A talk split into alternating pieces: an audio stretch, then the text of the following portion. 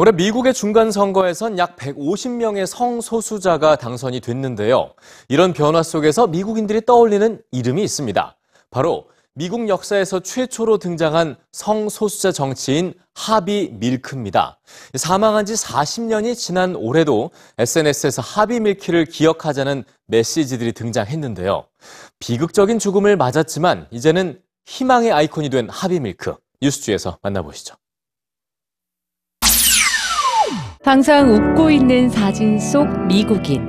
그는 40년 전 세상을 떠난 정치인 하비 밀크입니다. 하비 밀크는 1977년 샌프란시스코 시의원으로 당선됐지만 시의원이 된 지 채 1년도 안 된 1978년 11월 동료 정치인에게 살해당하고 말았습니다.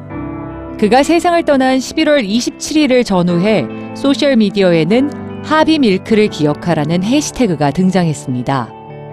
희망이란 단어와 함께 많은 미국인들이 기억하는 이름 하비 밀크. 자신이 동성애자임을 공개적으로 밝히고 시의원에 당선됐던 그는 미국 역사상 첫 성소수자 정치인이었습니다. 시의원으로 일한 지 고작 11개월. 짧은 기간이었지만 성소수자의 권리를 위한 법안까지 통과시키며 주류 사회의 편견을 일깨웠던 하비 밀크. 편히 쉬세요, 하비 밀크. 당신은 수많은 일을 위해 길이 돼줬습니다. 당시 하비 밀크의 죽음을 가장 먼저 발견했던 동료이자 현재 미국 최고령 상원 의원인 다이앤 파인스타인은 그의 죽음이 오히려 세상의 변화를 촉진시켰다고 평가합니다.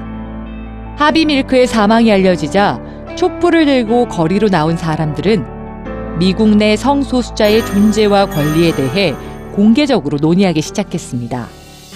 그리고 하비 밀크 사망 30여 년이 흐른 2009년, 미국은 그의 업적을 기리며 자유의 메달을 수여했는데요.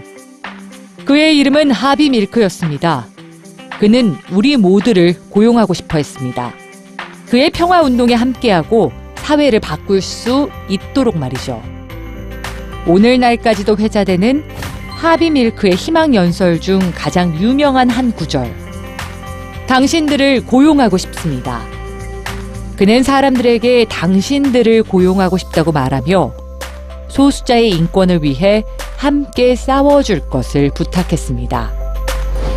하비밀크 사망 40년이 흐른 올해 미국 중간 선거에선 150명이 넘는 성소수자들이 당선됐는데요. 이는 희망을 위해 당신을 고용하고 싶다고 했던 하비 밀크에게 미국인들이 보낸 답변 아니었을까요?